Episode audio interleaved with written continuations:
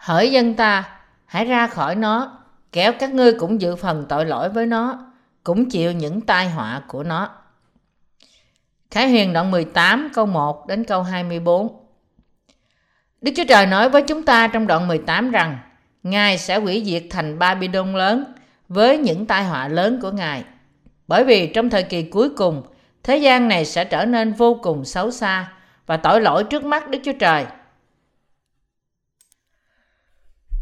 Và Đức Chúa Trời không còn cách chọn lựa nào ngoài việc phải hủy diệt nó, cho dù chính Ngài đã dựng nên nó.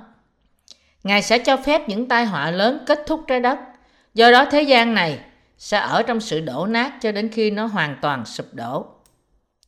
Lý do thật sự mà Đức Chúa Trời hủy diệt thế gian này là vì Ngài sẽ nhìn thấy máu những tiên tri và tín đồ của Ngài và vì thế gian này sẽ phạm vô số tội vô cùng lớn với những điều mà Đức Chúa Trời đã ban cho nó. Nó sẽ trở nên vô cùng xấu xa đến nỗi Đức Chúa Trời không thể tha thứ được. Hành tinh đẹp đẽ nhất mà Đức Chúa Trời đã tạo dựng là trái đất. Đó là bởi vì chính Ngài đã làm việc trên trái đất này với sự vui lòng và vì nó cũng là nơi mà những chương trình và công việc cứu rỗi tội nhân trong Đức Chúa Giêsu Christ được làm trọn. Tuy nhiên, Đức Chúa Trời đã có chương trình sẽ hủy diệt thế gian này như thế nào và Ngài sẽ làm cho nước Đấng Christ đến như thế nào. Khi thế gian này đầy dẫy mọi thứ xấu xa, Đức Chúa Trời sẽ hủy diệt nó qua những thiên sứ của Ngài cùng với tai họa bảy cái bát.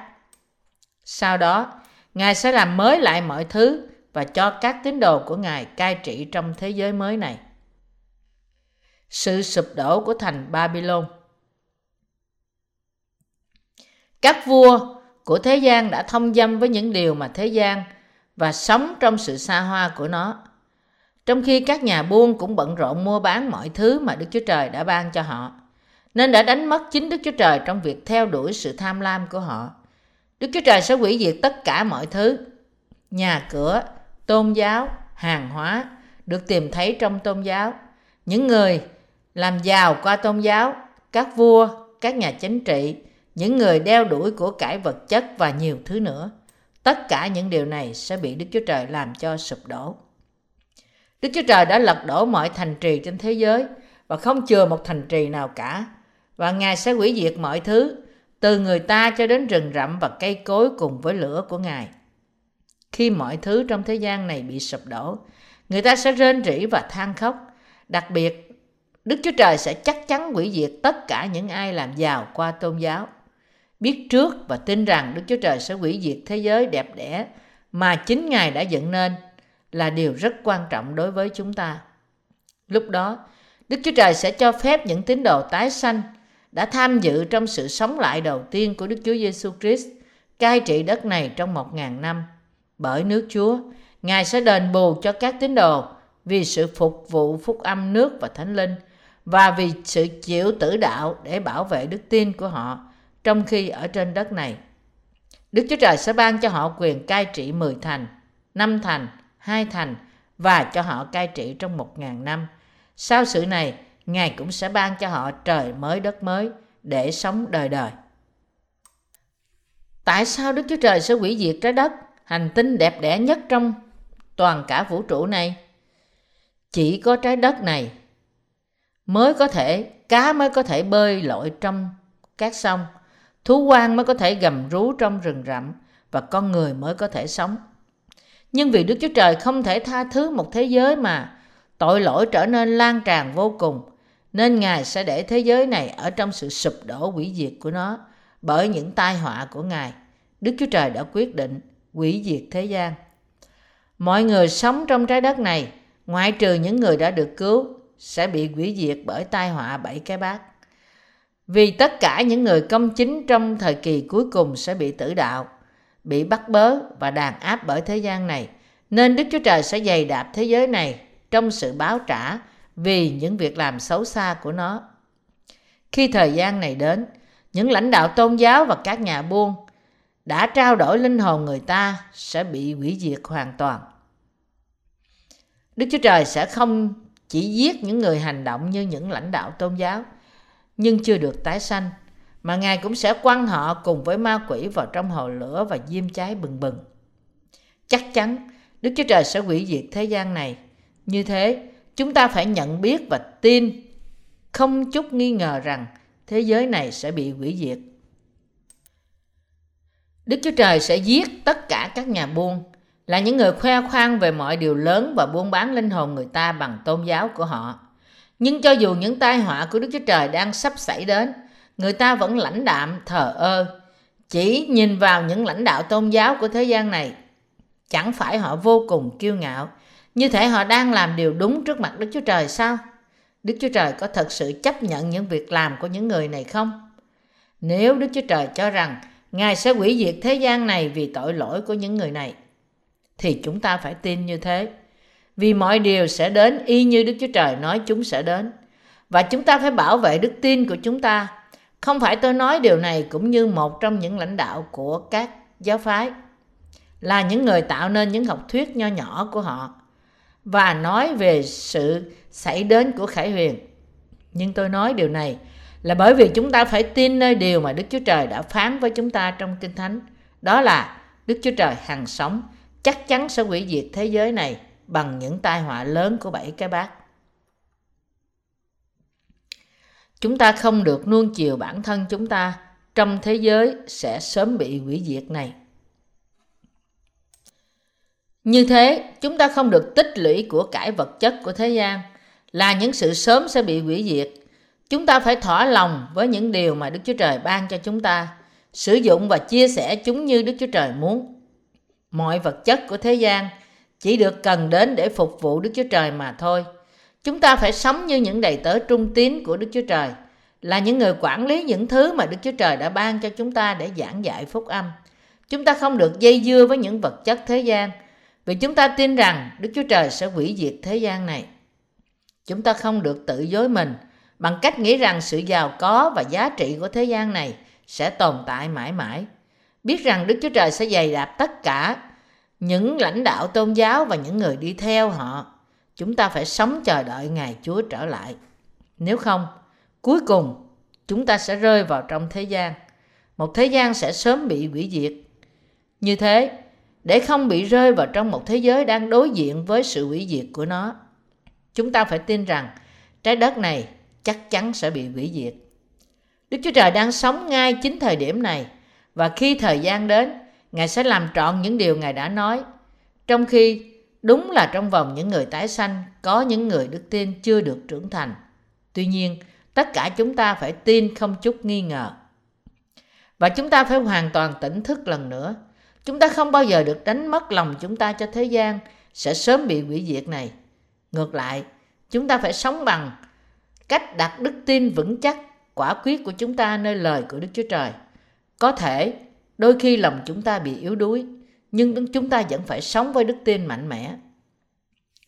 Việc Đức Chúa Trời sẽ làm mọi việc này đối với thế gian là điều tuyệt diệu cho chúng ta. Nếu Đức Chúa Trời không hủy diệt thế giới này và xây dựng nước mới của Đấng Christ trong chỗ của nó, thì người công chính sẽ thất bại lớn.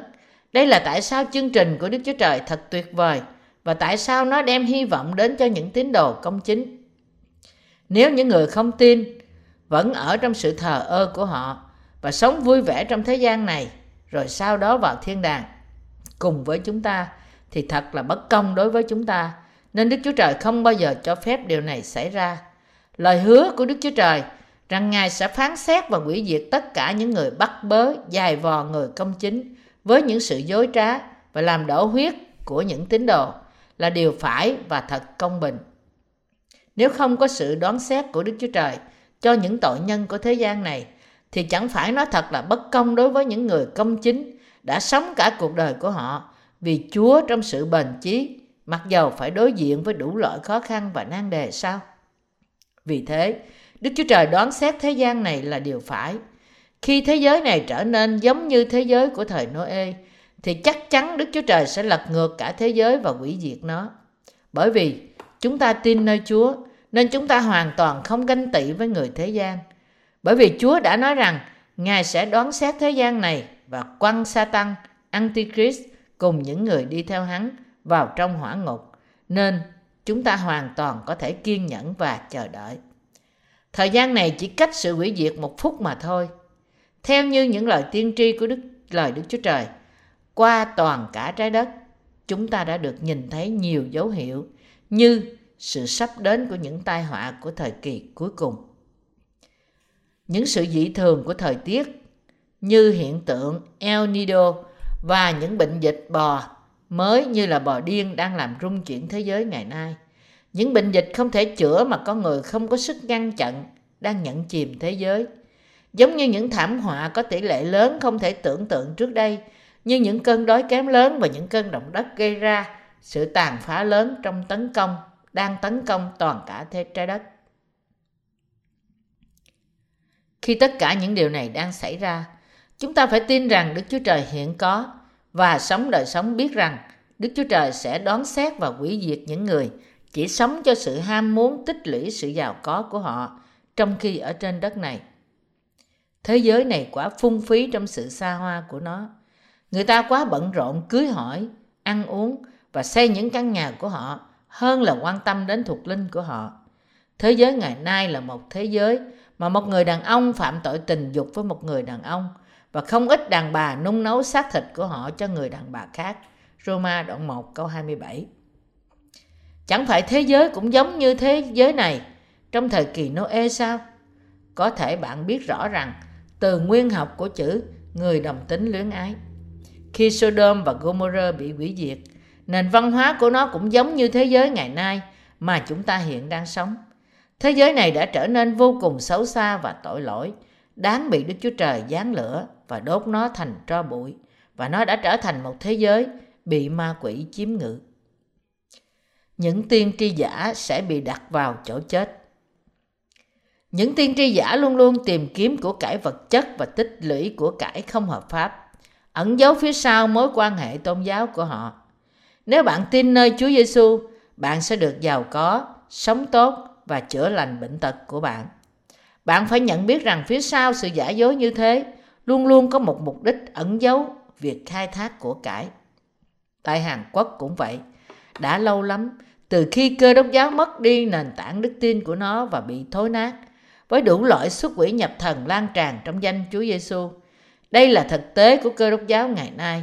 Nhưng đối với những tiên tri giả là những người đo lường đức tin trong của cải vật chất của thế gian và làm những yêu thuật của họ bằng lời Đức Chúa Trời, thì sự đón phạt đáng sợ nơi hỏa ngục của Ngài và những tai họa lớn của bảy cái bát đang chờ đợi họ.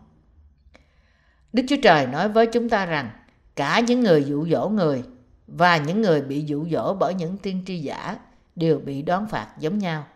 Chúng ta không được nhìn tới thế giới này và không được đi với nó. Ngược lại, chúng ta phải tin rằng vì Đức Chúa Trời là đấng sống, nên những ai không tin nơi Chúa Giêsu chống nghịch Ngài và bắt bớ những người công chính đều sẽ bị đoán xét và kết tội chết đời đời. Và chúng ta cũng phải tin rằng sau sự đoán xét thế giới này, Đức Chúa Trời chắc chắn sẽ thưởng cho những tín đồ vì tất cả sự đau đớn và khốn nạn mà họ đã mang vì danh của Đấng Christ.